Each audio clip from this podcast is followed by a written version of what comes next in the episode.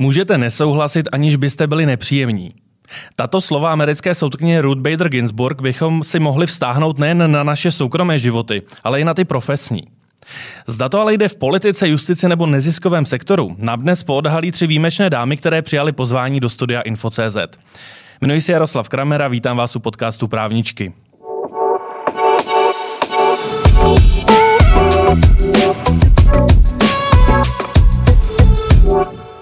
Mými dnešními hosty jsou Markéta Vaňková, primátorka města Brno, no a také advokátka. Dobrý den. Dobrý den. Lucie Ottinger. Lucie, teď se musím podívat do poznámek, protože vy jste projektová manažerka Ferrolegal, ale také spoluzakladatelka platformy Ženy v právu a také platformy Bez trestu. Ano, je to tak. A dobrý den. Dobrý den. A Daniela Ratajová Břízová, a teď jsem to spletžil. Daniela Břízová Ratajová, soudkyně obvodního soudu pro Prahu 2. Dobrý, dobrý den. den, děkuji za pozvání. Dámy, eh, já jsem začal slově Ruth Bader Ginsburg, která tvrdí, že můžete nesouhlasit, aniž byste byli nepříjemní. No můj první dotaz se týká tohoto tématu. Myslíte si, že zvládáte s někým nesouhlasit, aniž byste byli nepříjemné? A já začnu eh, s Markétou, s primátorkou političkou, protože ten nesouhlas té politice, ten je asi častý. Tak umíte to? Je to určitě tak. Já se musím eh, denodenně eh, potýkat s tím, že se mnou někdo nesouhlasí nebo já nesouhlasím s ním, ale já se snažím být vždy velmi příjemná. Samozřejmě někdy to není úplně lehké, ale myslím si a myslím si, že by to eh, potvrdilo i mé okolí, že to zvládám. Soudce je asi zvyklý na to, že všichni uh, musí respektovat jeho rozhodnutí, ale mnohdy s ním nesouhlasí. Ale jak je to, když soudce s něčím nesouhlasí? Umíte s něčím nesouhlasit, aniž byste byla nepříjemná, Danielo? Tak eh, je to samozřejmě výzva, e, nicméně v, z povahy věci v té jednací síni je to trošku jinak, protože se úplně nedostávám do konfliktu s těmi stranami. Typicky příliš ani ty strany nevyhledávají kontakt se soud, konflikt se soudcem, takže se snažím samozřejmě, aby vše proběhlo korektně. E, občas mm, samozřejmě v soukromém životě při debatách s kamarády e, o zvlášť vášnivých tématech, tak je to výzva, jak říkám, ale je to určitě dobrá vlastnost, se snažit být vždy eh, stále příjemní, když s něčím nesouhlasíte. Lucie, jak je to vlastně v tom nezisku? Protože já jsem zmiňoval, že vy jste spoluzakladatelkou platformy Ženy v právu, také platformy Bez trestu, k tomu se dostaneme. A mnohdy ty neziskové platformy, které upozorňují na problémy ve společnosti, jsou založené na tom, že s něčím nesouhlasí. To je absolutní pravda a, a já se snažím samozřejmě v drtě většině případů komunikovat tak, aby to bylo, aby to nebylo nepříjemný uh, slovy roof.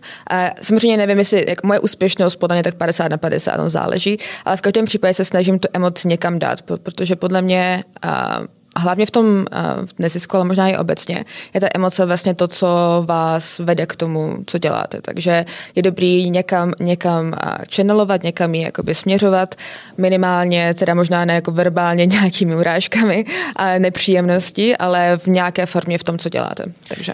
A co vás vlastně, Lucie, přivedlo k tomu, co děláte dnes? Protože pokud jsem uh, správně si všechno prolustroval, hmm. tak vy jste sbírala zkušenosti ve velkých mezinárodních advokátních kancelářích, třeba Square Patent Box, DLA Piper.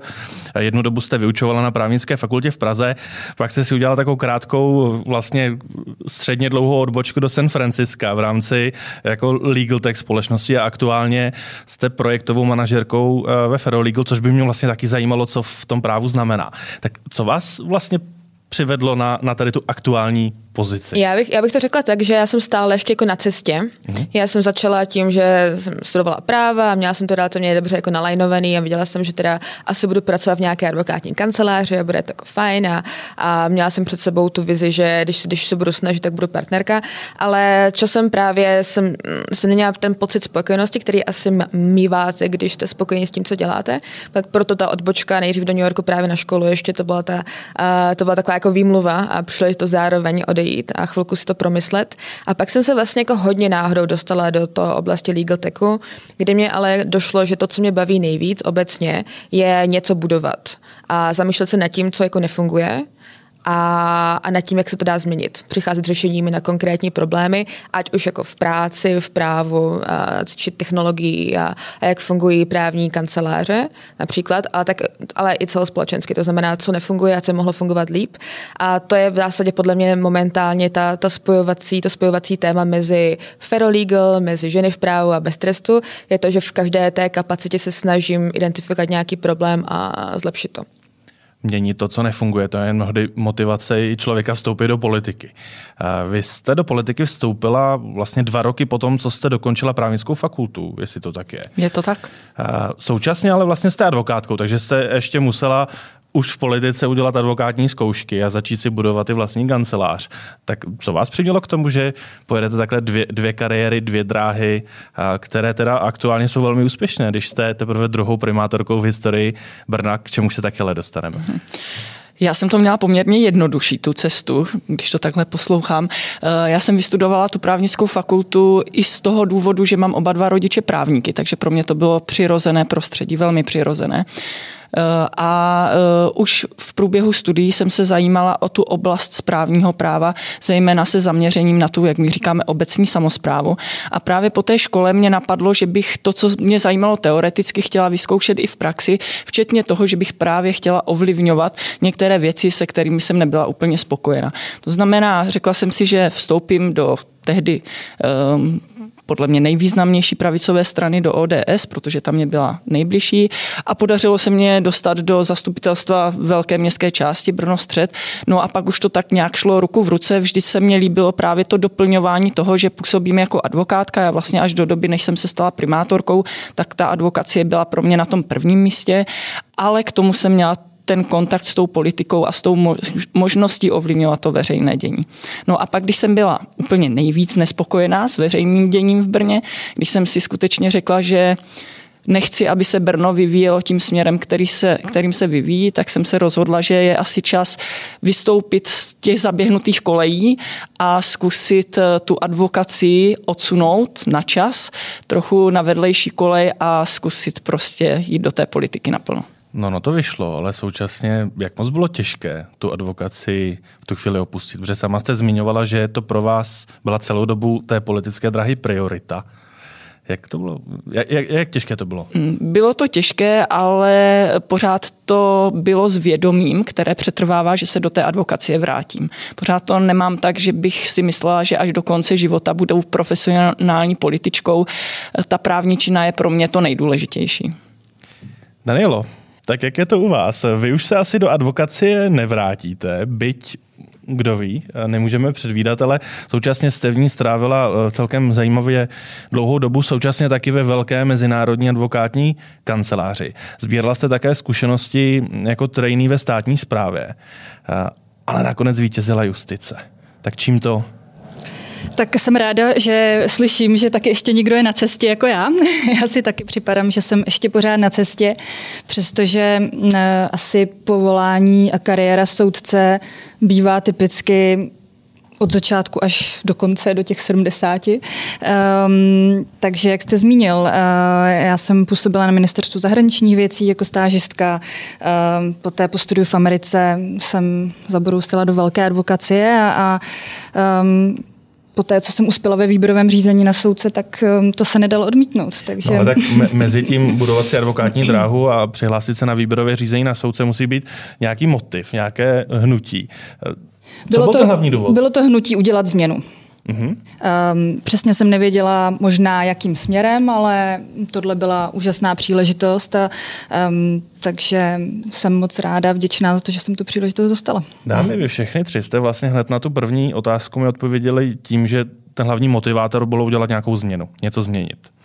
Jste aktuálně v situaci, kdy se vám daří naplňovat ta věc, kterou jste chtěli změnit v momentě, kdy jste do, té, do změny profese, do založení organizace, do vstupu do justiční soustavy šli. A pochopitelně pak přibývají jiné věci, které chcete změnit. Nebo pořád jste ještě na té trajektorii, abyste změnili tu původní klíčovou věc, kterou jste chtěli. Markéto. Já doufám a věřím, že spousta věcí, které jsem si vytyčila, se daří. Musím říct si ale, že se daří pomaleji, než bych si představovala, protože skutečně to srovnání toho soukromého sektoru a pak eh, té veřejné funkce eh, je trošku těžké, protože ze soukromého sektoru jsem byla zvyklá, že když jsem se rozhodla, že něco nějak bude, tak to tak prostě bylo, pokud klienti spolupracovali.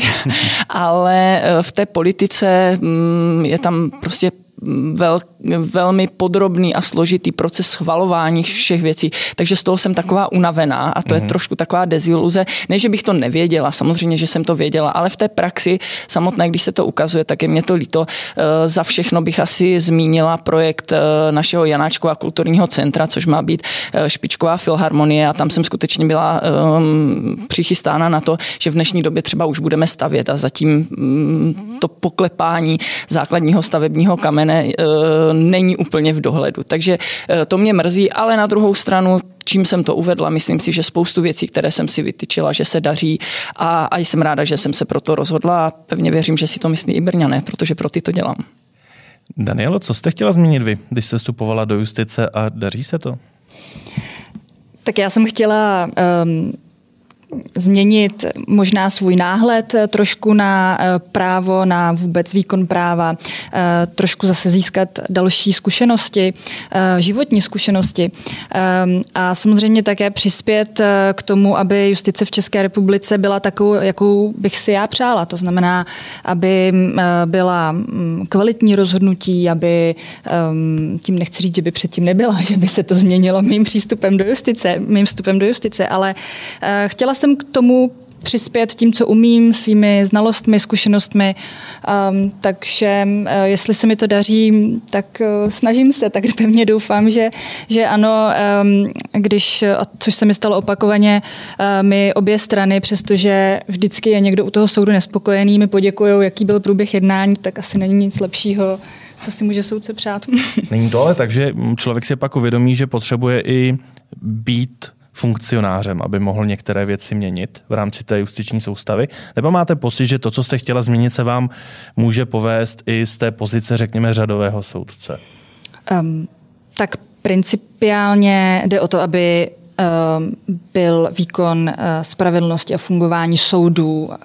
To záleží na každém jednotlivém soudci, protože to je velmi, velmi individuální práce.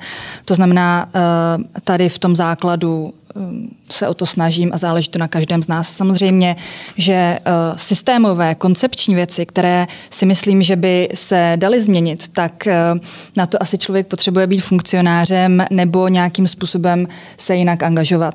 Tak um, já třeba jsem velký fanoušek technologií obecně a strašně moc bych si přála, aby byly více zastoupeny i v justici. Uh, tak jsem členkou teď takové neformální skupiny na online dispute resolution a, a nikdo nikdy neví, co se z toho může vyklubat, takže to je taková třeba oblast, která mě velmi zajímá i v souvislosti s propojením té justice. A myslím si, že právě i covidový rok, který máme za sebou, tak velmi ukazuje um, jak ty technologie eh, jsou velmi, velmi důležité a v té justici trošku to občas chybí. No. Možná kdyby nějaký soud v Česku potřeboval předsedkyně nebo místo předsedkyně, která je skvělá na technologie, tak na vás najde kontakt. Luce, jakmile někdo stoupí do neziskového sektoru a řekněme stane se trošku aktivističtějším, tak neustále napadají nové věci, které bych chtěl změnit. Je to hmm. taková trošku tsunami. Jak se s tím vlastně zžíváte? Protože kdybychom eh, tento podcast natáčeli před rokem, tak tady ještě není platforma bez trestu a ne, nedebatuje se tolik domácí a uh, sexualizované hmm. a domácí násilí. Uh, je to úplná, úplná pravda a je, já obecně ve svém životě um, asi jako jedna téma, který mi přijde nejdůležitější, je prioritizace věcí.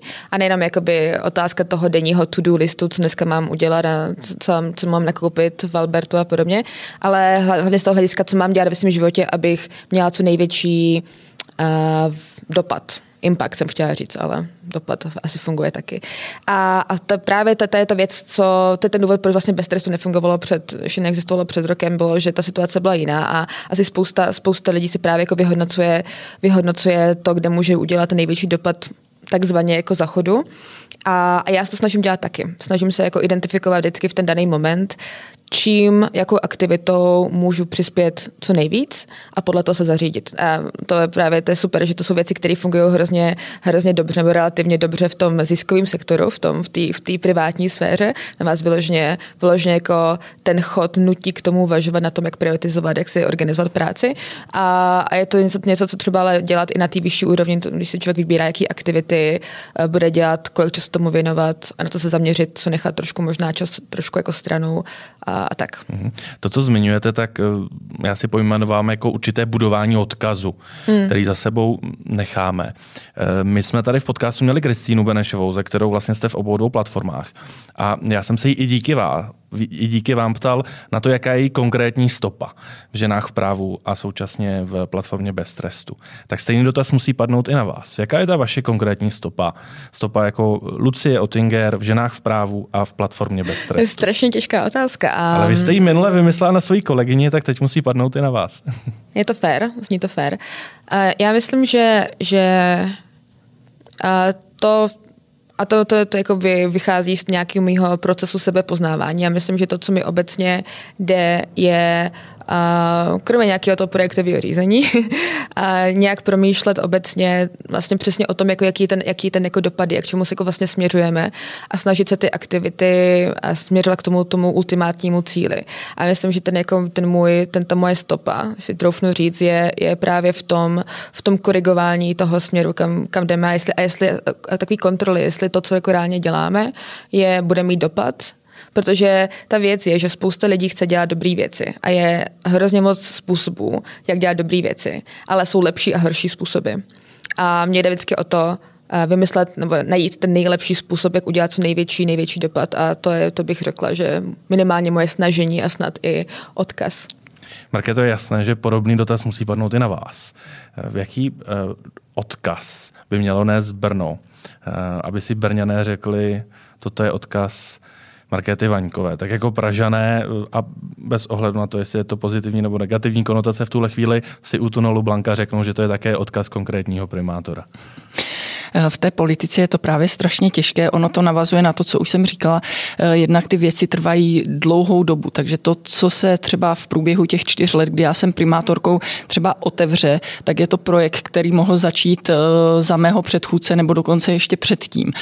To se týká třeba, já nevím, teď jsme otevírali včera novou tramvajovou trať poměrně velké prodloužení a ta stavba začala již v minulém volebním období. Stejně tak, když jsem hovořila o Janáčkově kulturním centru, tak pokud se podaří začít stavět, tak zase to je projekt, o kterém se v Brně mluví třeba 20 let. Eh, takže do těch čtyř let vměstnat skutečně něco takového velkého, co si budou pamatovat ty generace, že by to začalo úplně na začátku tím nápadem a skončilo to do těch čtyř let, tak tam moc takových věcí není. Eh, ale já bych byla ráda, aby si mě Brno pamatovalo jako primátorku, která byla vstřícná k Brňanům, k lidem, eh, ta, která se zajímá o jejich problémy, byť nedokáže samozřejmě všechny vyřešit, už jenom z toho důvodu, že let kdy ty problémy a ty zájmy jdou proti sobě, ale eh, zároveň, aby měli lidé pocit, že se za mého působení to Brno rozvíjelo a já si myslím, že se rozvíjí. Já už jsem zmínil, že vy se od roku 1784 teprve druhá žena eh, v čele nebo na pozici primátorky města Brna.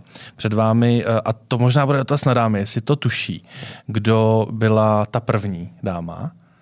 Netuším. S okolností je to také právnička. Přitom jako právničky byste to mohli vědět. ústavní soudkyně Dagmar Lastovecká v 90. letech. Hmm. Měla jste možnost s ní třeba někdy probrat toto téma a je nějaký odkaz, řekněme, který vy byste chtěla od ní převzít a poslat potom mm. dál. Určitě ještě než na to odpovím, tak bych ještě řekla, že ona je velmi známá tím, že jejím otcem byl pan eh, doktor Kessler, což byl první předseda ústavního soudu novodobého. Takže eh, je to skutečně také žena z významné právnické rodiny. Eh, a ano, já mm, jsem se netajila tím už ve volební kampani, že bych na ní velmi ráda navázala. Právě jsem říkala, že by to bylo hezké, kdyby po 20 letech do primátorského křesla usedla žena, právnička z ODS. A ono se to podařilo v průběhu volební kampaně. Paní doktorka Lastovecká mě byla oporou, čerpala jsem od ní zkušenosti a vydáme se doteď, potkáváme se doteď. Já jsem velmi ráda vždy, když mě řekne něco ze svých, ze svých zkušeností z toho primátorování a naposled jsme se viděli s hodou okolností minulý týden, protože slavila sedmdesátiny, takže to bylo velmi příjemné a myslím si, že eh, je to obdobné, jak to, k čemu se snaží, snažím směřovat já, eh, že Brno si pamatuje paní doktorku Lastoveckou jako eh, velmi milou dámu, která dělala maximum pro to, aby se Brňanům v Brně dobře žilo. Tak krásně, jak ty politici umí tak jako hezky umluvit. Myslíte si, že to máte díky politice nebo díky advokaci? Já si myslím, že je to dohromady. Vždycky říkám v politice, když mě někdo chválí, když třeba mám nějaký projev, eh, tak říkám, no tak ještě abych neměla, když jsem se tolik let živila advokací a musela jsem uh, povídat a přesvědčovat soudce o tom, že můj klient je ten, který je v právu. Eh, takže jde to ruku v ruce, ale mm, znovu opakuji, jsem z právnické rodiny, u nás to bylo přirozené, že se mluvilo, debatovalo, diskutovalo, takže já si myslím, že už to od dětských let mám nějak v sobě. Tak Daniela teď má taky vlastně právnickou rodinu. U vás asi také není moc, moc klid, klid od, od, od práva, ne? Myslíte u nás doma, doma s manželem. Já nejsem teda z právnické rodiny, nevyrostla jsem v právnické rodině, v lékařské rodině, ale ano, manžel je advokát, takže eh, je to tak. Ehm, eh, diskutu, diskutujeme denně běžně, ale jsou to jiné diskuse, jsou to mm, zajímavé, někdy filozofické diskuse, ale tak samozřejmě je to, je to všude přítomné. No. My jsme se tady bavili o tom odkazu nebo budování odkazu, s tím je i spojeno to, jak vlastně přivést tu nastupující generaci právníků, eh, aby v tom odkazu chtěli pokračovat, aby se o něj zajímali. Tudíž mám na vás dvě otázky. Jedna je, jestli vlastně soudce má prostor přemýšlet o tom, jaký by měl být jeho odkaz, kromě tedy toho, že rozhodl všechno spravedlivě. A za druhé, jak díky svému příkladu přimět mladé právníky po škole, aby do té justice chtěli jít, protože vy sama jste tam vlastně nešla hned. Možná to není dobrá rada jít do justice hned. Takže eh, první dotaz, jak, jaký by měl být ten váš ideální odkaz jako soudkyně? Tak eh, to zní tak dramaticky, jaký by měl být můj odkaz.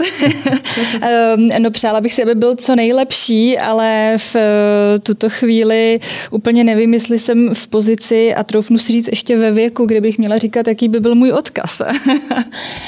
um, ale tak samozřejmě bych chtěla, aby si mě lidé pamatovali, spojovali s tím, že se snažím dělat svou práci maximálně dobře na 100%, že se snažím vždy zamyslet nad každým jednotlivým případem bez ohledu na to, o jakou částku jde nebo eh, jak jsou ty eh, strany, ty účastníci zastoupeni eh, nebo ne, že opravdu každý případ je, je důležitý a za každým případem je nějaký určitý lidský příběh.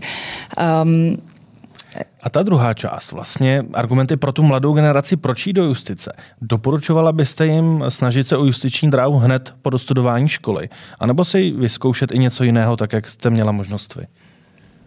Tak já se domnívám, že uh, vzhledem k tomu, že soudci rozhodují uh, o životech, sporech jiných lidí, um, tak je užitečné, když mají nějakou ještě další životní zkušenost, protože podle mého názoru právě ta životní zkušenost, samozřejmě vzdělání a zkušenosti e, pracovní, ale ta životní zkušenost tak velmi determinuje pohled e, soudce e, na, na, na věci, které řeší a dává mu komplexnější možnost uchopení těch, těch, ne těch případů, ale i třeba právě těch osudů nebo těch, těch příběhů lidských, kteří jsou za nimi. Já naprosto souhlasím, myslím, že asi Lucie souhlasí. Ono by potom nemuseli možná ty neziskovky, potom ty soudce tolik školit o tom, jak vypadá třeba reálný život. Čímž vůbec neschazují justici, ale eh, je to odkaz na eh, iniciativu bez trestu, která se právě snaží o to vzdělávání soudců. Mimochodem, máte už za sebou nějaké vzdělávací aktivity pro justici a jak to šlo? no, zatím ne. Fungujeme dva měsíce, takže, takže máme, jako, máme to spoustu... V době vydání podcastu tři, takže... A v době vydání podcastu tři měsíce, ale myslím, že ani v době vydání podcastu za sebou nebudeme mít hodně školení. My se snažíme hlavně k tomu přistoupit zase konstruktivně, že my vnímáme jako to vzdělání a, a nejenom jako v rámci justice, ale obecně celospolečenský jako úplně klíčový uh, faktor v tom, v tom celém tématu sexualizovaného a domácího násilí. Takže k tomu chceme přistoupit způsobem, který jako reálně tu situaci zlepší. Takže my hlavně před sebou máme tu, tu práci, tu těžkou práci v tom, uh, pobavit se s relevantními činiteli, s lidmi, kteří na to mají názor, který tomu rozumí a vymyslet způsob, který by, tu, který by k tomu jako reálně pomohl. Takže a teprve v tom, v tom okamžiku, v tom okamžiku bude dávat smysl uh, přistupovat k nějakým, nějakým jako externím věcem, jako konference, školení a podobné hmm. podobné záležitosti. Plus, plus samozřejmě soud, soudci se už dávno jako se, se už školí, že už tady ta platforma existuje v podobě justiční akademie a nám jde spíš o to se podívat na to, jak by to mohlo fungovat ještě lépe, tak aby právě, jak říkala i Daniela, jakoby ten, ten finální produkt byl strukturně co jako nejlepší a co nejspravedlnější. K budování odkazu nebo k předávání odkazu poslední věc, poslední dotaz. Ehm, mnohdy, nebo teď téměř už v každém díle podcastu Právníček se snažím eh, z nejbližšího okolí pozvaných dám si zajistit nějaký dotaz. A paní eh, primátorko, aktuálně mám dotaz z vašeho magistrátního okolí. Mm-hmm. Od vašich kolegyň, eh, které by zajímalo, Uh, jestli, protože už se zmínila, vy máte dva syny, jsou to dvojčata, pokud se nepletu. No. Uh, a dotaz je, zda některý ze synů, či oba, plánují, že by mohli jít uh, ve vašich stopách. Tak abyste vlastně ten odkaz, který vy jste zdědila od, od vlastně svých rodičů jako právníků, předala dál. Zatím synové, tak jak bylo správně řečeno, je jim 12 let, jsou to dvojčata, tak zatím úplně neplánují svoji budoucnost, takže by jasně řekli, eh, jakou profesí by chtěli být, nebo by se chtěli stát. Eh, myslím si, že oba dva by ale byli úspěšní právníci. Myslím si, že oba dva jsou argumentačně taky docela dobře vybavení a postupně vyškolováni, eh, ale já budu zejména ráda, když budou spokojení, když budou dělat to, co je bude bavit a rozhodně rozhodně nijak nelpím na tom, že by minimálně jeden z nich eh, měl být právníkem. Možná si myslím, že by bylo dokonce lepší, kdyby tomu tak nebylo. Námi, eh, v minulém dílu podcastu Právničky, eh, ve kterém byla mimo jiné Danuše Nerudová, rektorka Mendlovy univerzity v Brně, což není právnička, nicméně její činnost má na právo velký dopad, tak jsme zavedli takové dvě mikrorubriky. Protože jsme během debaty zjistili, že se velmi často mluví o úspěších, a méně se mluví o neúspěších, které nám, nás mnohdy pomohly mnohem lépe formovat.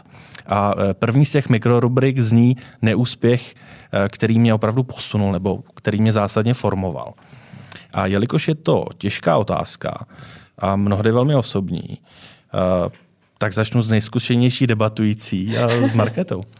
No, tak to jste mě zaskočil. Já přemýšlím, já jsem totiž eh, obecně velmi pozitivně naladěný člověk a já se snažím eh, z toho svého života si pamatovat jenom to dobré. To znamená, určitě některé neúspěchy byly, to bez debaty, ale neuvědomuji si teď eh, nějaký neúspěch, který bych nevytěsnila Uh, a... Takže není nějaký neúspěch, který by potom z dlouhodobého hlediska se projevil jako ta správná cesta, jako ta správná hmm. odbočka. Hmm. Skutečně přemýšlím mm, a žádný takový si neuvědomuji. V té profesní uh, rovině určitě ne, protože až už od žákovských let nikdy jsem neměla problém s tím, vždy jsem se dostala na školu, na kterou jsem se chtěla dostat na poprvé bez, bez problémů. Eh, v té profesi také chtěla jsem jít do advokacie. Možná jeden, možná jeden, teď mě to mhm. napadlo, ano, vzpomněla jsem si. Já jsem vlastně po škole uvažovala, nebo v průběhu studia jsem uvažovala, že bych eh, chtěla být notářkou. Takže mhm. jsem, byť jsem poslední dva ročníky na právnické fakultě již působila jako praktikantka v advokátní kanceláři, tak jsem v půlce pátého ročníku rozeslala um, životopis a motivační dopis na všechna notářství v Brně a uh, nikdo mě nechtěl. Takže jsem musela zůstat v té advokaci a je to možná ten neúspěch, který v tu chvíli mě asi trochu mrzel, ale zpětně viděno mě posunul správným směrem. Danielo, teď je řada na vás. Máte nějak nějakou, uh, nějaký životní moment, profesní moment, který v tu chvíli se jevil jako velký neúspěch, ale zpětně ho vidíte jako tu správnou odbočku, možná správné rozhodnutí, uh, správné nepovedení se nějaké situace? Tak já navážu na paní primátorku. Já to u sebe vnímám poměrně obdobně a možná, že je to dáno také tím, že ještě nejsem tak daleko vlastně kariérně, nebo jsem re- relativně dlouho z vysoké školy, takže přesně jak říkala paní primátorka, vždycky byly nějaké ty mety v životě, státnice, dokončit vysokou školu, chtěla jsem studovat v Americe na škole, kterou jsem si vybrala, tam jsem se dostala, advokátní zkoušky, všechno vlastně se mi zdá, že šlo tak, jak um, jsem si vytyčila, um, za což jsem samozřejmě velmi, velmi vděčná a určitě nějaké neúspěchy byly, ale ne, nejsem schopná teď si vzpomenout nebo identifikovat nějaký formativní. Mhm. Uh, možná snad um, ale to je teda takový usměvný neúspěch, asi spíš. Um, když jsem historicky asi ve druhém ročníku na fakultě kandidovala do akademického senátu, tak jsem měla kampaň fantastickou kampaň. A uh, v prvním kole jsem byla zvolená snad historicky, uh, historickým počtem hlasů. Uh, nicméně samozřejmě s ohledem na počet studentů to nesplnilo kvórum, takže bylo druhé kolo. A já jsem si říkala, druhý kolo, to je, to je přece jasný. a v druhém kole jsem samozřejmě neuspěla. Takže jsem si uvědomila, že možná člověk by neměl mm, usnout na Vavřínech a myslet si, že když se něco nějak dobře odvíjí, takže už nemusí pro to vůbec nic dělat, protože věci se mohou, mohou změnit um, kdykoliv. A, um, takže jestli budu někdy politička, tak si tohle určitě zapamatuju.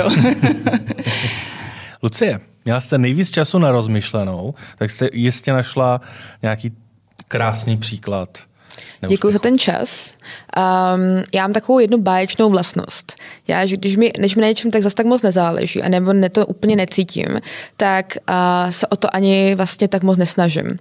A, mhm. takže to je, ta, jakoby ta, to, je, to je, je to báječná vlastnost kvůli tomu, že to znamená, že mě to v zásadě velmi často ochrání před něčím, co by bylo jako neúspěch, protože v okamžiku, kdy se ani jako ne, nedáte do té situace, že byste mohl neuspět, tak, ne, no, tak je to v pohodě. A vím, že právě když jsem byla v Americe na škole, jsem dělala svoje LLM, tak já jsem tam šla s tím, že bude ze mě mezinárodní litigátorka, že prostě to, to je to, co budu dělat a, a budu prostě jako obha, budu to jako obhajovat ty různý, to zní hrozně, ale budu prostě řešit ty věci, bude to hrozně cool práce, budu cestovat a, a tak.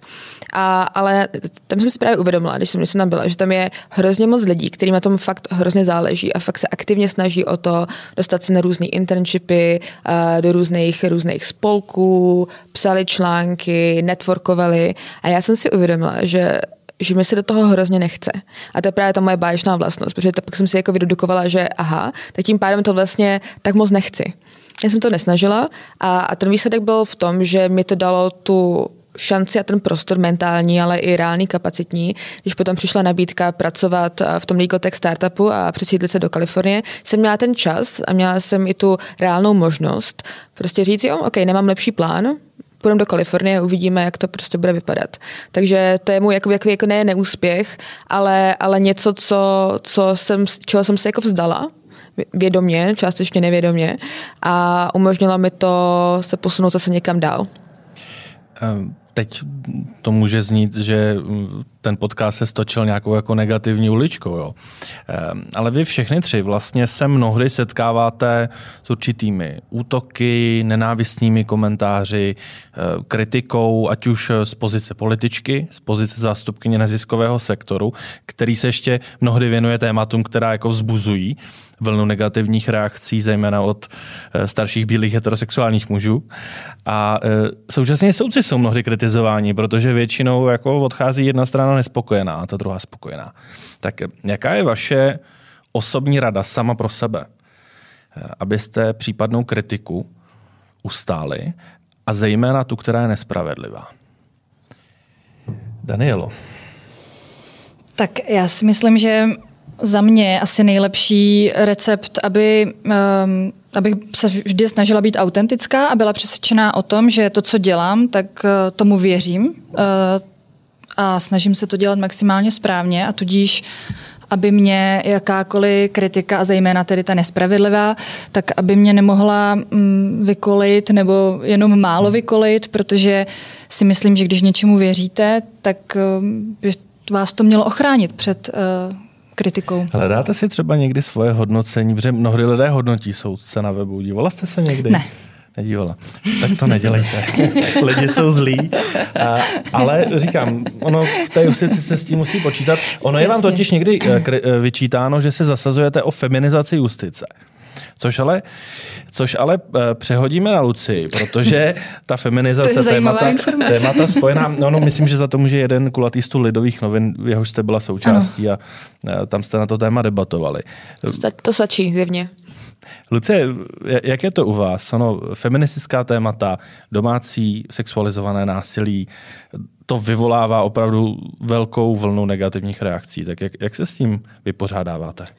Uh, neřekla bych, že ještě mám úplný recept na to, ale první věc je, samozřejmě taková ta racionální složka toho je být připravená na ty věci a, a mít prostě, mít vědět o, o tom, jednak, jak říkala Daniela, jakože věřit tomu, uh, o, co, o čem mluvíme a zároveň mít nějakou aspoň zhruba rozumnou jistotu a, a důvěru v to, že to, mám, že to máme podložený, že to dává smysl, že to je, jako, že to je dobrý požadavek, že tam je důvod a že to máme podložený argumenty. A druhá část je taková víc um, teď mi vypadlo české slovo, ale self-careová, jakože otázka hmm. toho, že se potřebuju postarat o sebe a to je v případech typicky, kdy, kdy, ty, kdy ty útoky nebo ta kritika není, vlastně jako není už na té racionální úrovni. No, jako může, se, může se tvářit, to se občas maskuje, jako že to je racionální útok, uh, racionální uh, argument, ale velmi často je pod tím nějaká emoce.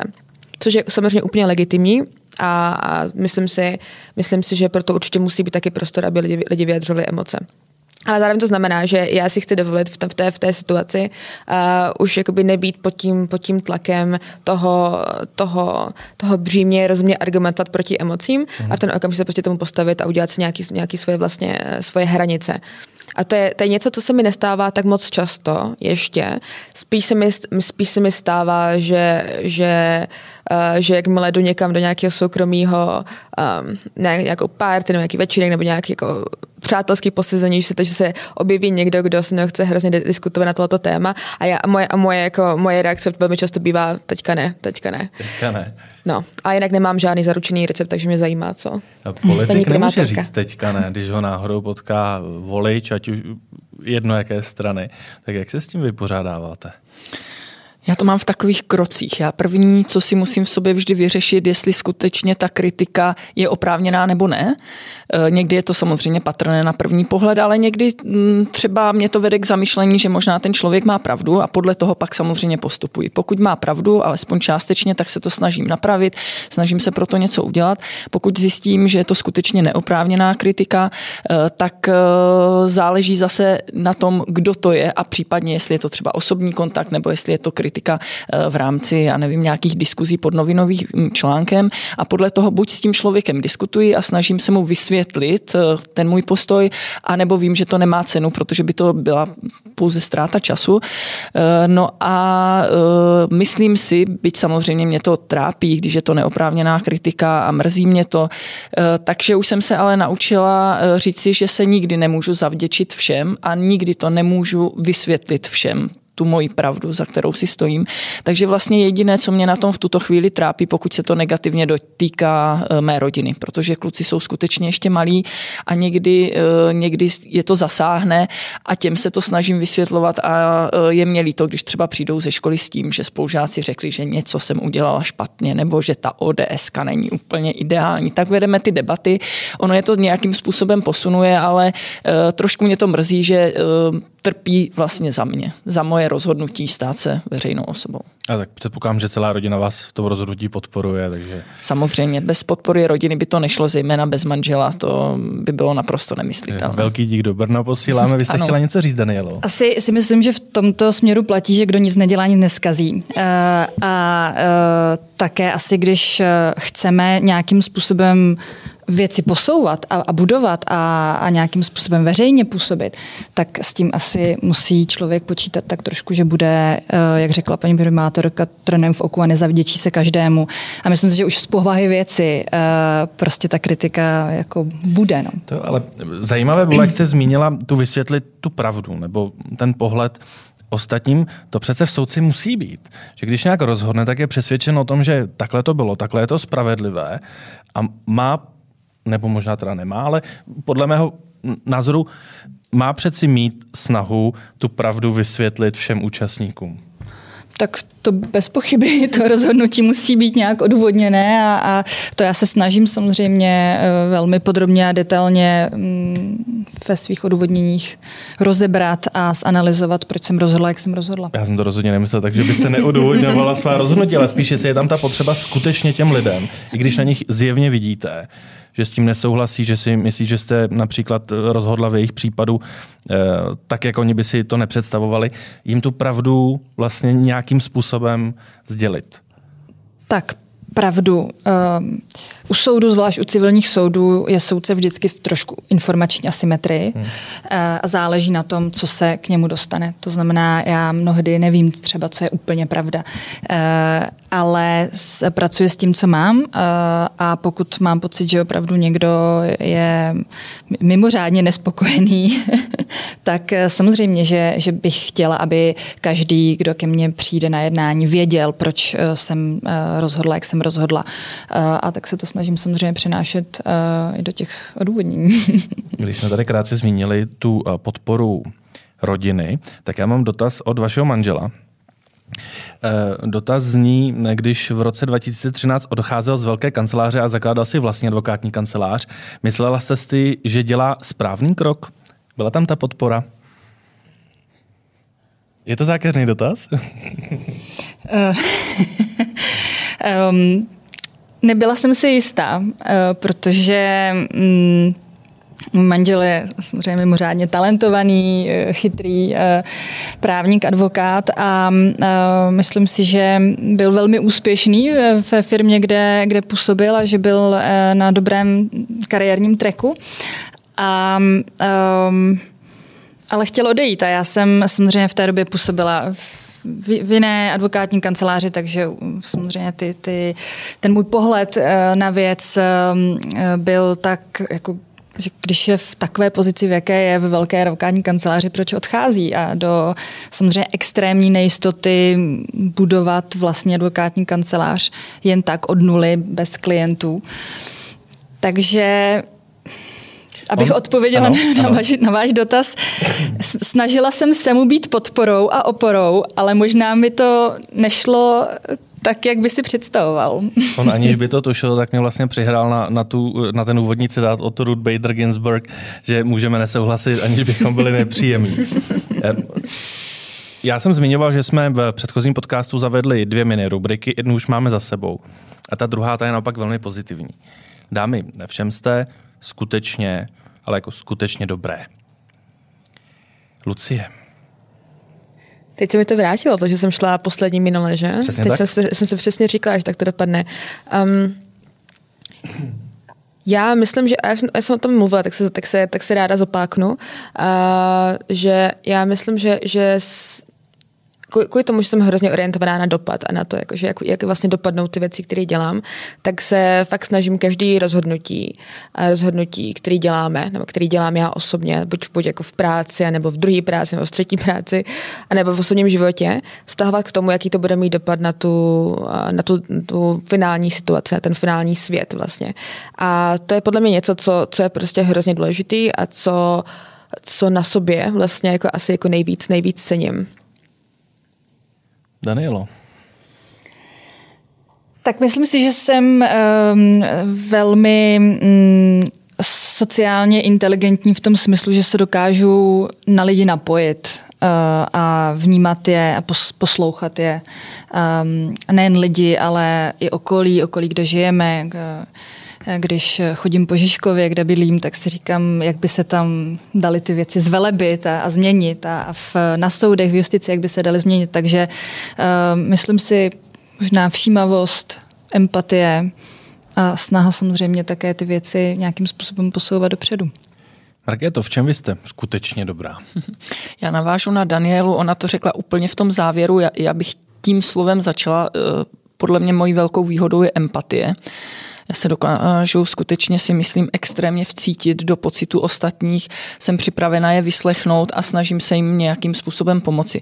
Samozřejmě v rámci eh, výkonu té funkce primátorky ty možnosti jsou omezené věnovat se jako jednotlivému člověku, je to potřeba pojmout nějak komplexněji, ale pořád se to tam také objevuje, eh, ta možnost prostě mm, poslechnout si lidi, jejich problémy a něco s tím udělat. A potom, eh, když to ještě mm, pojmu šířej s, s ohledem na tu profesi, kterou kterou teď mám, nebo tu funkci, kterou vykonávám, eh, myslím si, že jsem schopná eh, se s těmi mými kolegy, eh, které jsem si vlastně ale nevybrala, najít nějaký kompromis, společnou řeč. Snažím se vždy o to, abych ulámala hroty některým těm problémům a myslím si, že se mě to daří a že to není jenom díky tomu, že jsem žena, od které se to trošku očekává, ale že to je prostě má povaha jako dávat ty lidi dohromady a e, i třeba lidé, kteří by kdybych já tam nebyla, byli v nějaké při, v nějakém sporu, tak díky mému působení tam, e, tak nakonec ten spor není tak vyhrocený, nebo není vůbec žádný. Jo, tak možná jednou to bude pěkná justiční dráha, jako soudkyně lidé nebudou v při. Daniela možná zase jednou ta politická, e, kdo ví, jaká Lucie, jak, jakou dráhu bude mít Lucie, ale vy, když jste zmiňovala tu empatii, tak Tady mám druhý dotaz z vašeho okolí, eh, který se zaměřuje na to, jak se vám doma podařilo zvládat tu distančku během pandemie, eh, které předměty vám šly, které vám nešly. A mě v té souvislosti napadá, jestli jste byla dostatečně empatická při distanční výuce mm-hmm. během pandemie. Protože dva 12-letý chlapci předpokládám ve stejné třídě, tak to asi nebylo moc jednoduché. My to máme trošku složitější, oni jsou sice dvojčata, ale jsou eh, školově o rok posunutí, mm. takže jsme, když jsme začínali eh, v pandemii, tak eh, jeden byl v páté, jeden ve čtvrté třídě, což všem sebou neslo to, že se jeden první rok připravoval na přijímačky na osmileté gymnázium a druhý rok ten druhý se připravoval na přijímačky na osmileté gymnázium, takže u nás to nebylo primárně úplně o té distanční výuce, to zvládali kluci relativně sami s přispěním manžela. Já jsem do do, výuky jako takové nezasahovala, s výjimkou asi dvou případů, kdy jsme u jednoho syna zjistili, že ty úkoly úplně neplní, tak to bylo doma docela veselo, ale jinak, jinak to zvládali. A v čem jsem já jim byla nápomocná, tak oběma jeden rok a druhý rok eh, v, těch pří, v té přípravě na přijímací zkoušky a tam na mě leželo břímě češtiny, protože kdybych je měla připravit na matematiku, tak se určitě nedostali. A eh, mám tady jeden dotaz na Luci, ale ten byste vlastně mohla zodpovědět také vy. Eh, protože Lucie, to jsem zjistil, velmi vášnivou čtenářkou a zejména má ráda takové knižní trhy ideálně na nějakých jako třeba i atypických místech. Tak jestli v Brně byste jí doporučila nějaké skvělé místo, kde sehnat knihy, a potom follow-up dotaz na Luci, co byste nám teď aktuálně doporučila k přečtení. Hmm. Tak já bych určitě doporučila knihkupectví Michala Ženíška, které je v Alfa Pasáži, téměř v centru Brna. Eh, je to malý knihkupec, ale stále eh, odolává tomu tlaku těch velkých knihkupectví. Funguje vlastně mm, hned po revoluci, bylo to snad první soukromé knihkupectví v Brně otevřené a ten výběr knih eh, je tam skutečně velmi zajímavý. Myslím si, že každý, kdo se trochu zajímá o četbu a nechce jít jenom prostě tím, tím jedním proudem, eh, tak, eh, tak si tam přijde na své. Takže určitě knihkupectví Michala Ženíška. No a co bychom si měli přečíst, Lucie? Já jsem asi četla dvě, ty dvě zajímavé věci, které byly, které byly fakt jako z upězeného soudku, ale, ale obě dvě byly skvělé. U jedné jsem zapomněla autorku, to je mimochodem jedna věc, já hrozně ráda čtu, ale moje paměť na jména je tak jako spíš pokulhává, když to řeknu, řeknu takhle diplomaticky. A, ta knižka se jmenuje Holky ze severu a je to z prostředí Číny a je to, je to hodně o tom, o, o migraci mezi jihem a severem, o, o těch politických reálích 20. století a podobně. To je strašně zajímavý, hodně, hodně jako z jiného soudku, než eh, typická jako euro, evropocentrická literatura, takže je to super. A je to moderní, a, takže to je zároveň, zároveň to má, zároveň to má takový jako punc novoty. A druhá věc, a to je, to je knižka, kterou doporučuji už posledních asi pět let. Jmenuje se to uh, What Works je to od Iris Bonnet, to je profesorka behaviorální ekonomie z Harvardu. A je to o přístupu k genderové eh, rovnováze. Já vždycky říkám, že Samozřejmě úplně v pohodě, když někdo nechce číst knížky, které se týkají feminismu a, a, a rovnosti a podobně, ale tohle to je jediná knížka, kterou bych fakt doporučovala úplně všem, nezávisle na tom, co si myslí o tom, o tom tématu. Uh, Iris Bonnet totiž dělá to, že v zásadě jako analyzuje analyzuje, jakým způsobem se jako reálně můžeme postavit eh, k nerovnosti na pracoviště v jiných kontextech a přichází s myšlenkou, že se to dá dělat takzvaně by design. To znamená nastavit instituce tak, aby, aby tu nerovnost vlastně jako um, neumožňovaly. Například mluví o tom, že ženy typicky podle dat aspoň vyjednávají méně o platech a, a že to je typicky v prostředí, kdy je, kdy je jako malá, malá transparentnost ohledně toho, jak, jako, jestli se vůbec dá jako vyjednávat nebo kolik. A pak typicky ženy nevyjednávají vyjednávají a muži jo, ale jakmile to je transparentnější, tak najednou se ta ta gap snižuje. Takže takový, takový jako praktický příklady, které ukazují, jak vlastně se můžeme prakticky postavit k těmhle těm jako otázkám a připadá mi, že to je, že to je fakt jakoby četba pro každýho v zásadě. Z takového klíčového, ale současně trošku těžšího tématu eh, zpět k závěrečnému, více neformálnímu. Eh, dámy, tuší některá z vás, eh, kdo je Harvey Specter? Ano. Samozřejmě. A, ale dotaz Jiří na Danielu. Eh, další dotaz z vašeho okolí. Je to postava z, ze seriálu, který se věnuje vlastně advokátní kanceláři nebo praxi advokátní kanceláře. A ten dotaz zní, proč zrovna tahle postava vás zajímá, inspiruje možná, imponuje? Abych neřekla něco kontroverzního teď. Při nejhorším to vystřihneme, ale líbí, líbí se mi, že, že opravdu eh, lidé z vašeho okolí nepustili, že na vás tyto dotazy vymysleli, protože je, je vidět, že jste to um, Tak eh, přiznám, že Harvey Specter je můj, uh, můj oblíbený charakter. Postava z toho seriálu. Um, asi se nebojí asi to se mi na něm nejvíc líbí, že, um, že se nebojí a, a to je strašně důležité, myslím, mít odvahu a, a, a nenechat se zastavit a zastrašit a, okolím a útoky a mm, Eh, takže váš oblíbený seriál je z právnického prostředí. Nevím, jestli má český název, možná doporučíme anglicky Sweets obleky. Eh, Lucie, co vy a Ellen Ripleyová? Co vám to evokuje? Hodně dobrá otázka. Um, No, tak Ripleyová je, je postava uh, z filmu Vetřelec 1, 2 až nevím kolik vlastně, kolik, kolikátky to skončilo. A, a byla to moje taková jako jedna z těch prvních jako ženských vzorů. A, a hrozně se mi líbilo, kromě toho, že samozřejmě hrozně cool. Mi se mi líbilo, jak to bylo napsané, ta postava. Ta postava totiž původně nebyla psaná na ženu. Což je klíč k tomu, podle mě, proč, to, proč ta postava byla tak super, protože to nebylo jako, ona tam nedělala nějaký jako vyloženě takový jako ženský věci, nebo nechovala se typicky žensky a byla jako velmi, velmi taková, taková vykreslená, že nebyla prostě krásná postava, prostě nádherná. A no, a, a pak samozřejmě... A já jsem myslel, že mi řeknete, že se tak pojmenovala svého To psa. jsem právě chtěla říct, no. A teď, jak samozřejmě moje, moje, moje obliba této postavy vyústila v to, že když jsem si pořizovala psa, tak jsem si říkala, jak by se mohla jmenovat. A jmenuje se Ripley. A občas si jako říkám, že kdybych dala nějaký princeznovský jméno, tak by možná byla jako hodnější štěně a takhle je vlastně tvrdohlavá a silná osobnost, ale, ale nelituji ničeho samozřejmě. Markéto, máme tady na výběr dvě filmové postavy. Já, já se úplně děsím, na, na, na, na, na co se mě zeptáte. Uh, já se vás zeptám na to, jakou postavu vy byste do tady té skupiny Je, přidala. no tak to, to vůbec nevím, protože jsem čekala, že na mě jako nějakou máte nachystanou a jenom jsem se děsila toho, jaká to bude, takže jsem neuvažovala o tom, že bych měla nějakou vymyslet. Eh, já nevím, já asi nemám žádnou úplně oblíbenou postavu filmovou. Já, já mám třeba oblíbeného hrdinu Káju Maříka, jo, z, z, z A to je dobrý Nebo mě možná ještě napadá jiný závěrečný dotaz. Jaká postava, eh, osobnost, eh, ideálně z toho fiktivního světa, pokud taková je podle vás nejlépe představuje a symbolizuje Brno? No tak to, taky to vy mě trápíte takhle. Na závěr jste tak, říkal, že to bude odlehčeno. Tak nebude to drak?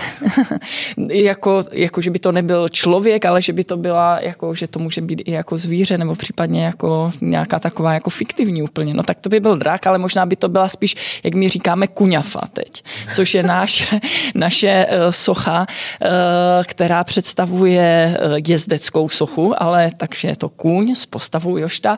Nicméně ten kůň je velmi zajímavý, protože vypadá trochu jako žirafa, proto se tomu říká kuňafa. Takže... A myslím, že je také na velmi zajímavém blíztě, místě v blízkosti nejvyššího správního soudu? Je to, tak? je to tak, je přímo naproti nejvyššímu správnímu soudu, takže soudci nejvyššího správního soudu, eh, když potřebují nějakou motivaci, tak se podívají dolů, vidí kuňafu a rozhodně jejich eh, následné kroky eh, jsou ty správné. Tak děkujeme Kuňafě za všechna nedávná rozhodnutí nejvyššího správního soudu a já moc děkuji třem opravdu opravdu inspirativním, skvělým dámám, které přijali pozvání do podcastu. Právničky děkuji. Markétě Vankové. Taky děkuji, bylo to velmi příjemné. Lucie Ottinger. Taky velmi děkuji. A Daniele, teď už to nespletu, Břízové Ratajové. Děkuji za pozvání. Thank you.